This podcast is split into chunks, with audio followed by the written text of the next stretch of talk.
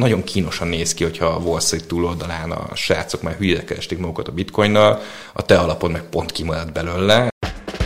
Üdvözlöm, ez itt a Concord Podcast. Egy műsor, ahol a Concord munkatársai minden héten alaposan megmondják véleményüket pénzről, gazdaságról, politikáról és mindarról, amit egy Concordos nem hagyhat szó nélkül. Az, hogy önmagában a kibocsátó csődbe, vagy nem megy csődbe, az nagyon nem mindegy egy ilyen, ilyen történetben. Tartson velünk!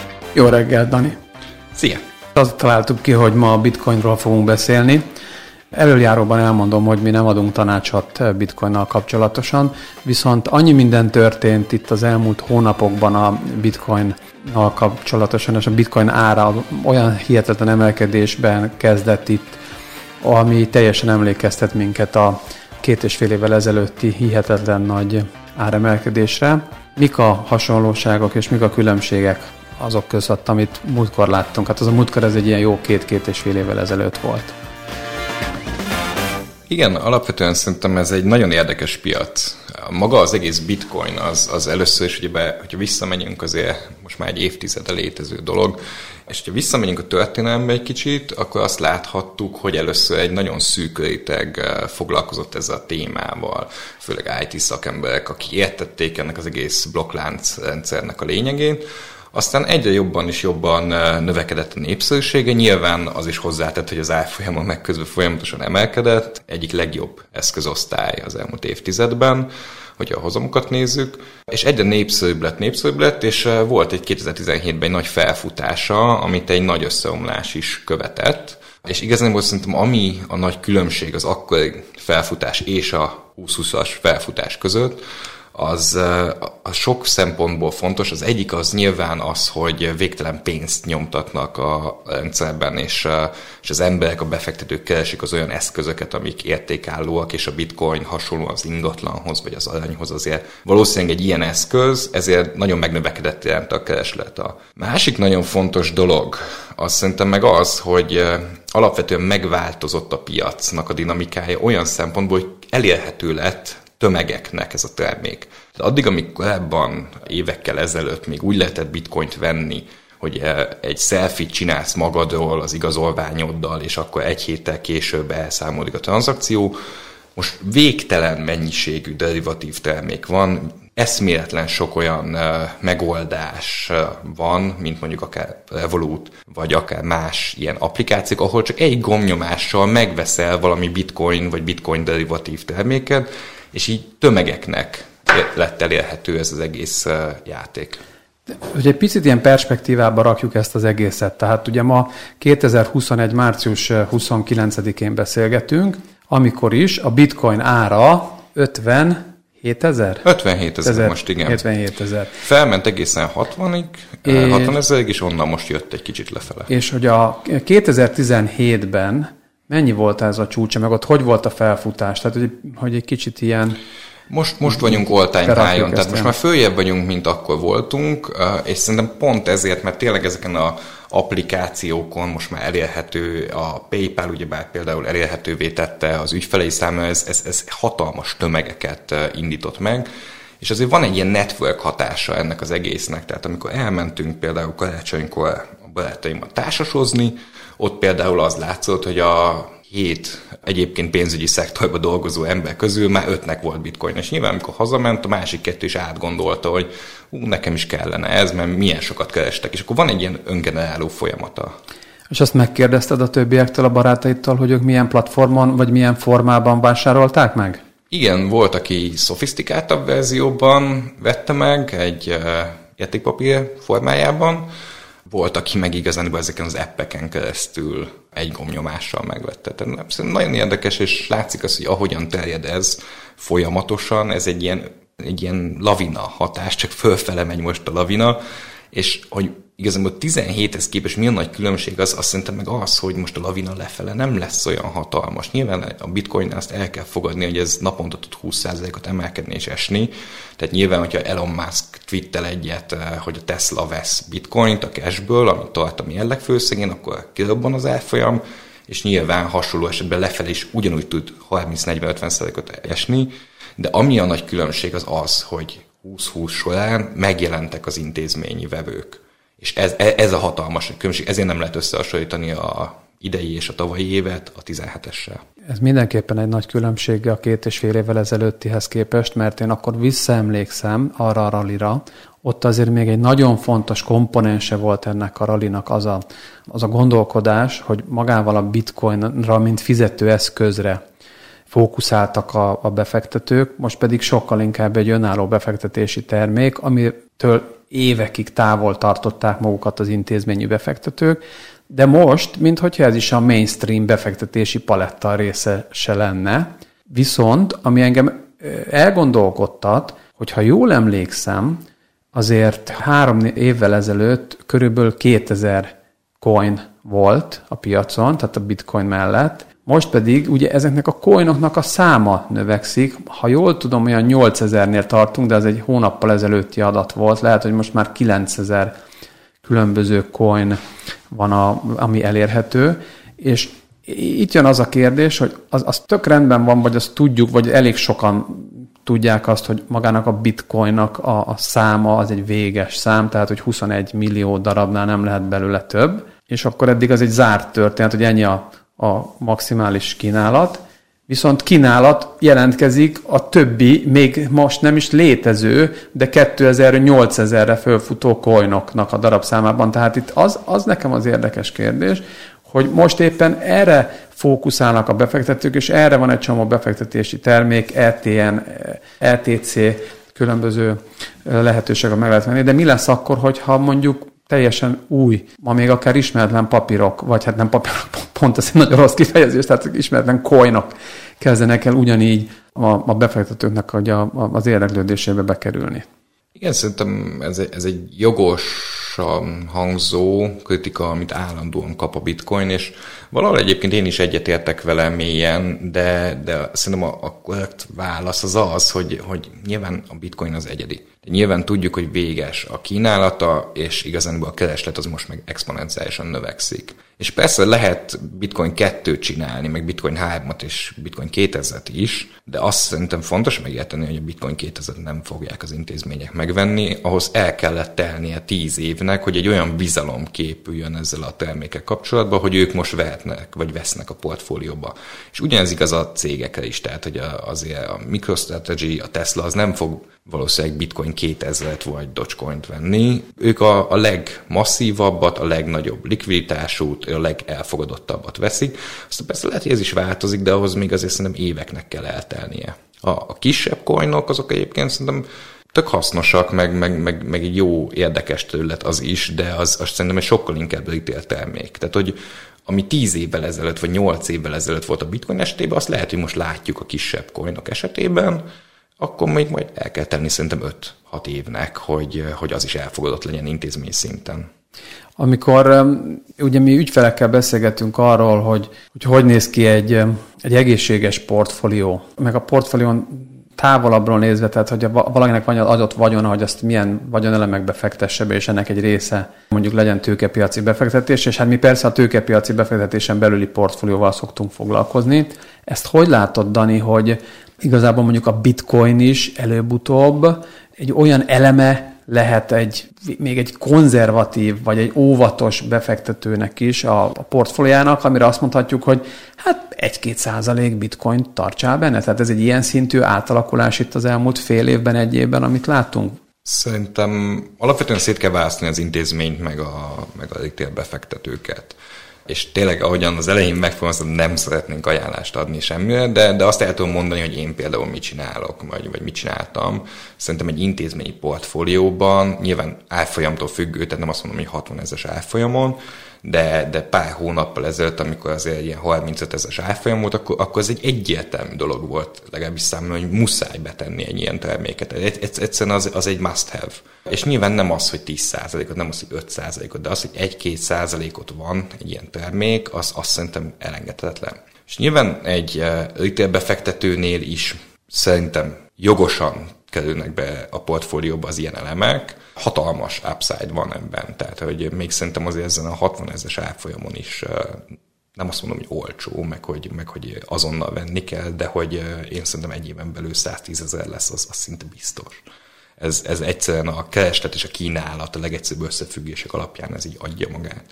Viszont, hogyha meg 110 ezer lesz, akkor szerintem az, hogy most 60 ezer vagy 55 ezer, az, az igazán a statisztikai hiba határ. Tehát nyilván én úgy gondolom, hogy kell egy ilyen terméknek egy portfólióba lenni, az más kérdés, és szerintem ez egy nagyon fontos kérdés, ezzel foglalkoztunk a blogon is Kovács Krisztián kollégánk által, hogy milyen jogszabályi környezete van most a bitcoinnak, hogyan próbálják ezt megreformálni, és, és szerintem ez nagyon fontos kihangsúlyozni, hogy ez a leges-leges, legnagyobb kockázat, ami a bitcoint élheti, hogy valamilyen országba betiltják, és láttunk is most azért olyan afrikai országot, ahol betiltották, szó van róla, hogy Indiába is betiltják, csak egyelőre azt látjuk, hogy ha csak ezek az államok tiltják be, akkor igazándiból ez még jobban meglöki a bitcoin árfolyamát, mert az emberek elkezdenek abba betárazni, és elkezdenek menekülni.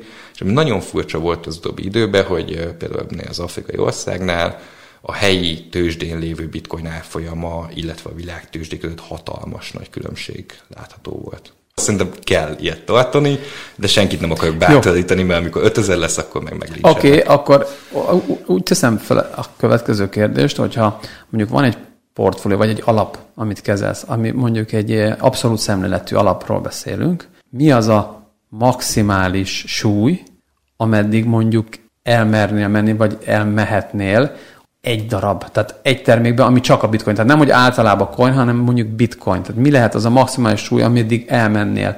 Ha, ha, ha mondjuk leesne mondjuk három héten belül ismét 25 ezerre, mondok egy példát, és mi az, aminél azt mondod, hogy na azért egy akár, hogy is bull vagyok erre a termékre, értem ezt a terméket, hogy azért ennél többet nem tartanék egy alapba. Volt egy nagyon érdekes elemzés az Alkinvest-től, ami azt azért tudni kell róluk, hogy ők iszonyatosan bullok a, a bitcoin, meg egész a kriptó, meg egészen ezek a destruktív technológiai célk irányában. Tehát azért fenntartásokkal kell kezelni az ő elemzéseiket. De volt egy nagyon érdekes, ami azt, azt pedzegette, hogy egy hatékony portfólió kialakításában mekkora extra növekedést tudsz hozzáadni, hogyha egy százalékot tartasz bitcoinba, hogyha ötöt, és hogy mennyi az a optimális allokáció, és nagyjából az jött ki nekik a, az ő véleményükből, hogy ez a két százalék az, ami a leghatékonyabb, a legtöbb hozzáadott értéket tud teremteni. Uh-huh. Nyilván egyébként, hogyha ha ezt elengeded, ugyebár itt hozam és szólás kombinációba vizsgálták, hogyha ezt elengeded, és azt mondod, hogy nagyobb szólást is be tudsz válni, akkor mehetsz nagyobb pozíció felé, akkor az még több potenciális hozamot hozhat, de szerintem egy hogy legalábbis a mi általunk kezelt történetekben szerintem ez a két százalék az, ami, a, ami belefér, hogyha onnantól van egy 50 százalékos esés, akkor 100 bázispontot bukik az alap, azt szerintem azért ledolgozható elég könnyen, viszont a, a végtelen a, az esetleges potenciális nyereség lehetősége. Világos. És akkor milyen értékpapírosodott formában veszed meg te, mint alapkezelő? Sokféle lehetőség van, tehát hogy nyilván alapkezelőként mi effektíve bitcoint nem veszünk, Igen. Uh, hanem Igen. valami derivatív terméket veszünk. Vannak most már futuresok, amik, amik működnek, uh, vannak ETN-ek, ezek ilyen kötvény jellegű termékek. Ott, ott, ott megnézed az RTN-nél, hogy ki a kibocsátó, vagy ott mennyire mész utána? Szerintem mindenképpen meg kell nézni, meg kell nézni hogy... Vagy az előállító, igazából nem is kibocsátó, egy előállítóról Igen, beszélünk. Szerintem át kell nézni a terméket, ez, ez nagyon fontos. Nyilván azt is át kell nézni, hogy mennyire likvid az a termék. Nyilván, hogyha baj van, akkor, akkor ez nem biztos, hogy sokat segít, de az, hogy önmagában a kibocsátó csődbe megy, nem megy csődbe, az nagyon nem mindegy egy ilyen, ilyen történetben. De mondom még egyszer, én szerintem az a jó stratégia, vagy az én fejemben az a normális kockázatot vívő stratégia, hogyha azt mondod, hogy maximum, hogyha kétszerekes pozíció, akkor maximum ennyit bukhatok ezen az egész történeten, ha minden a el, akkor is. És valószínűleg azért nem fog fejetető elni minden. Tehát én azt el tudom képzelni, hogy 30%-ot bármikor esik a bitcoin, de az, hogy mondjuk akkor lemegy megint 2000-be, azt, azon nagyon meglepődnék.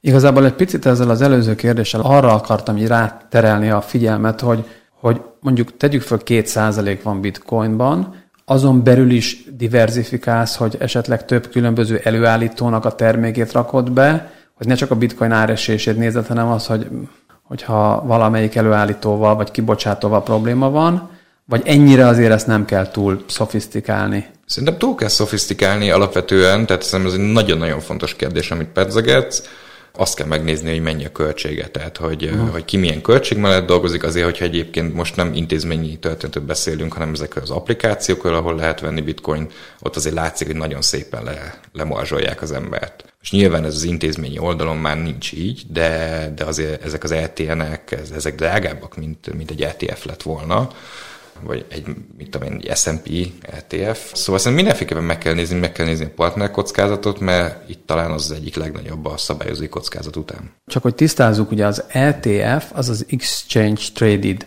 Fund, uh-huh. de ugye itt nem erről van szó, hanem Exchange Traded Note. Igen. Ami mi a különbség egész pontosan? Hát igazából csak nagyon leegyszerűsítve ez, ez nem, nem ad több biztonságot, tehát hogy igazán itt a partnerkockázat az, az kimagasló.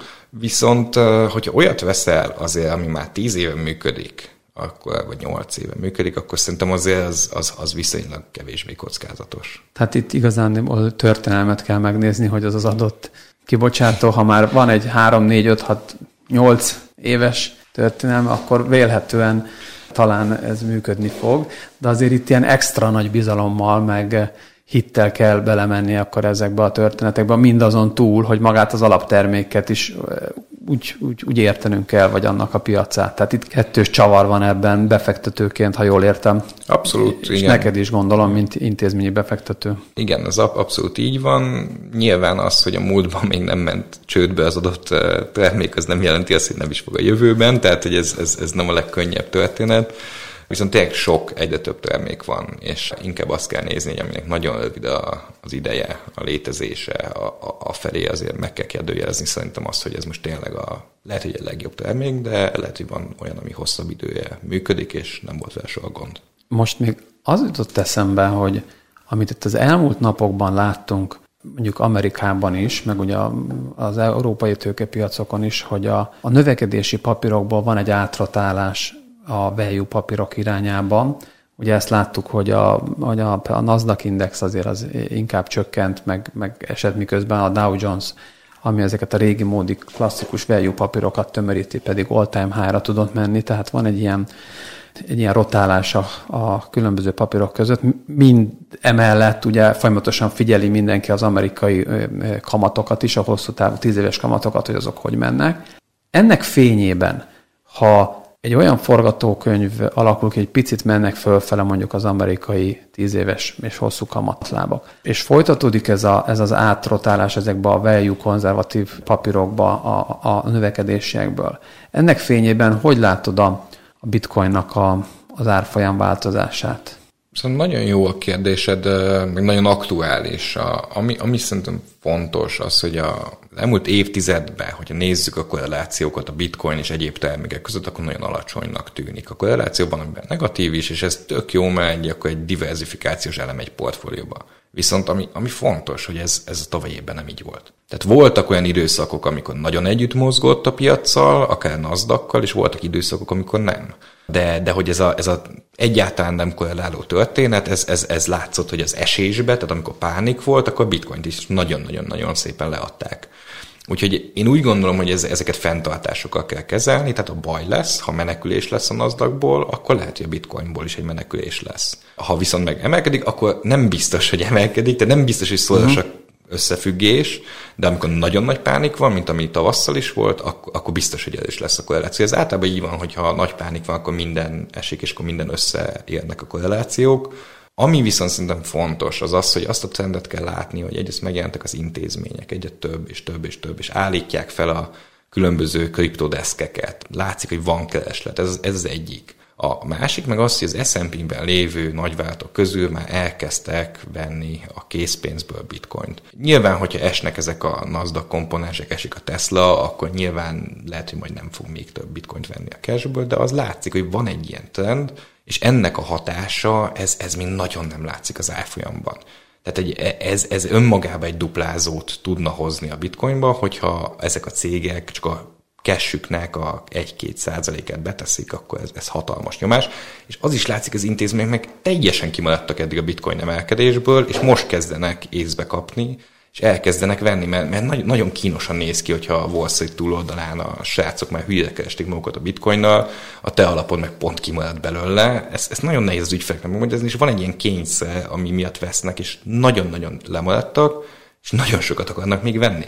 Szóval simán el lehet képzelni egy olyan szenáriót is, hogy összeesik a NASDAQ, de pont emiatt az intézményi kényszer miatt igazán a bitcoin árfolyama stabil marad. Itt jön egyébként be az arany analógia, mert ugye ezt a bitcoint tényleg mindenhez próbálták hasonlítani, és azért az is többször fölmerült, hogy ez egy picit úgy mozoghat, mint mondjuk az arany. Ezt hogy látod? Igen, szerintem... Ez jó ez az analógia, vagy, vagy azért ez sem állja meg a helyét, mert mert nem csak ránézésre különböző a két termék, de úgy, úgy, úgy a tőkepiaci hogy mondjam, funkcióját tekintve is azért nagyon más a kettő. Önmagában az az elképzelés, hogy a, a bitcoin vagy a kriptók, azok, az, ez egy digitális arany, ez, ez egy nagyon érdekes dolog. Meg értem, hogy a mögöttes logika, hogy milyen hasonlóságok vannak, ez, ez, ez igaz, de amikor a piacot látjuk, akkor, akkor, akkor nem látjuk azért ezt az együttmozgást. Tehát ez, ez nincs. Azt látjuk, hogy mondjuk aranyból átváltanak bitcoinba, vagy bitcoinból aranyba. Azt is látjuk, hogy az intézmények nyilván az aranyat már megszokták, szeretik, értik, azt trédelik, de azt is látjuk, hogy most elkezdték a bitcoin.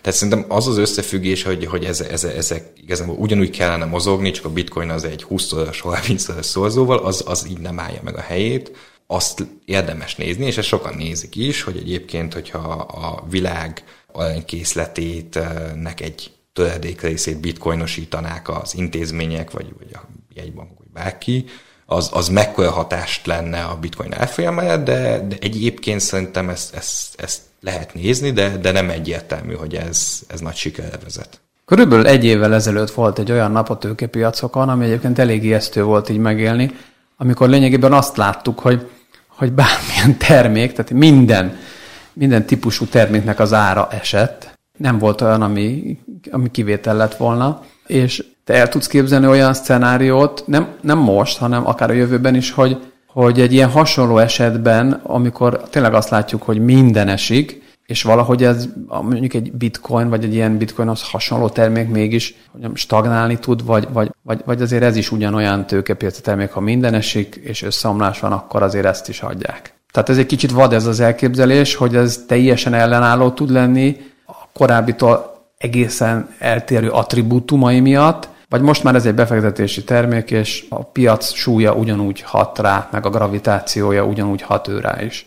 Alapvetően szerintem általában hatni szokott. De, de azért nagyon-nagyon sok olyan eset is van, amikor van egy 4%-os, 3%-os esés a piacon, és ez meg sem mozdul. És ez nyilván attól függ, hogy, hogy kik tartják. És azt, ahogyan korábban is már említettem, tehát azért bitcoinnak van egy olyan rétege, akik tényleg ilyen fanatikusan tartják már sok-sok éve, és, és, és lehet, hogy meg se nézi a számláját, lehet, hogy át se gondolja, hogy már mennyit keresett, jó, lehet, hogy havonta megnézi, de hogy nem, nem ez a napi tradinges történet, hanem ő azt mondta, hogy most megveszem, aztán majd az unokáim ránéznek, és lehet, hogy boldogok lesznek, és kifizetem abból az egyetemi tanulmányait. Van egy ilyen réteg. És akkor van az a réteg, aki, aki most azért ezzel a edites történettel nagyon előre jött, aki, aki meg állandóan mozogni akar, trédelni akar, pörgni akar benne. Szerintem nyilván, hogyha van egy piaci korrekció, úgy teljes globális piaci korrekció, akkor az a réteg az egyből eldobja. De az, hogy közben bejön az intézmény, és közben bejön, megmaradnak azok a, azok a kezek, akik meg stabilan tartják sok-sok évre, az azt szerintem sokat számíthat. De ez, mondom, nem jelenti azt, hogy nem tud 30%-ot egy nap alatt leesni, csak azt, hogy a visszarendeződés az lehet, hogy egyébként szintén gyorsabb, mint, mint egyes indexeknél. Értem. Akkor összességében erre az egész bitcoinra azért az teljesen egyértelműen kijött itt a szavaidból, hogy te azért ilyen közép-hosszú távon is azért ezt fölfele látod, ebbe inkább emelkedést látsz továbbra is, ha jól értettem. Én úgy gondolom, hogy ez nem fog eltűnni. Tehát ez itt lesz velünk tíz év múlva is valószínűleg. Lehet, hogy egy kicsit változik, lehet, hogy más neveken fut majd éppen az aktuálisan fontos termék, de hogy ez, ez az egész, ez már túlnőtte magát ahhoz, hogy, hogy ez, ez megszűnjön és, és ne legyen. És pont ezért foglalkozni kell vele. Tehát, hogy ez, ez, ez egy megkerülhetetlen termék kinőtte magát, egy, egy portfóliónak egy szerves eleme lett, az, hogy éppen olcsó vagy drága, azt, azt persze el kell dönteni, meg be kell értékelni valamilyen módszer, vagy gondolat, vagy flow alapján, de most per pillanat. Én, én például azt látom, hogy ez a trend, az a felívelő szakasz, ez egyre nagyobb kereslet, ez, ez, ez folyamatosan növekszik. Az persze látszik, hogy egyébként vannak olyan leágazásai, ahol, uh, ahol, ahol meg már egy kicsit furcsán, furcsa hülyeségek jönnek ki. El lehet adni festményeket, végtelen pénzért, amit nem értek, hogy miért vesz meg bárki is, ami nyilván a kriptóhoz kapcsolt, de, de maga az alaptermék szerintem itt lesz velünk, és hogyha itt lesz velünk, akkor szerintem szimplán a kereslet kínálat miatt ennek az árfolyama föl kell mennie, lesznek benne hatalmas turbulenciák, de, de én alapvetően ezt fölfele várom, igen. De lehet, hogy ez változik jövő héten, hogyha valami szabályozó bejelenti. Tehát pont ez ebbe az érdekes, hogy, hogy azért ez egy nagyon izgalmas téma, és, és bármikor lehet egy hatalmas fordulat benne. Igen, azt látom, hogy ilyen nagyon lelkesen beszélsz a, a bitcoinról, és ezt egyébként nagyon jó látni. Egyébként általában jó látni bárkit, ha lelkesen beszél arról, amivel egyébként foglalkoznia kell, és ami a szakmája. Eszembe jutott még egy kérdés. Egytől tízes skálán mennyire szereted a bitcoint? Hát, szerintem mostanában kilenc. az nagyon jó. Igen. Az nagyon átjött, de szerintem ez nagyon rendben van. Úgyhogy... I- igen, bocs, csak hogy uh, szerintem mondjuk azt, hogy igen, kilencesen szeretem ezt az egész terméket, meg ezt az egész témát, de viszont, viszont szintén nagyon magas annak a, is a sorszáma, vagy, vagy a schooling hogy, hogy azért mekkora kockázatot is látok benne. Tehát szerintem a legnagyobb probléma az az, hogy eh, nagyon szétoszlik bitcoin tagadókra és fanatikusokra a világ, és, és ez a középutas megoldás, ez nincsen, hogy hogy, hogy igen, ez egy nagyon érdekes termék, ez egy nagyon jó termék, de lehet, hogy nagyon nagy pofont kapok vele, ez nincsen. Tehát vagy az egyik táborban van valaki, vagy a másikba, és szerintem meg pont középen kell állni, és kicsit hátralépve átnézni a dolgokat, hogy akkor most biztosan jól gondolom el, még akkor is, hogyha nagyon bull az ember. Ez itt a Concord Podcast, egy műsor, ahol a Concord munkatársai minden héten alaposan megmondják véleményüket pénzről, gazdaságról, politikáról és mindarról, amit egy Concordos nem hagyhat szó nélkül. Köszönöm szépen. Köszönöm.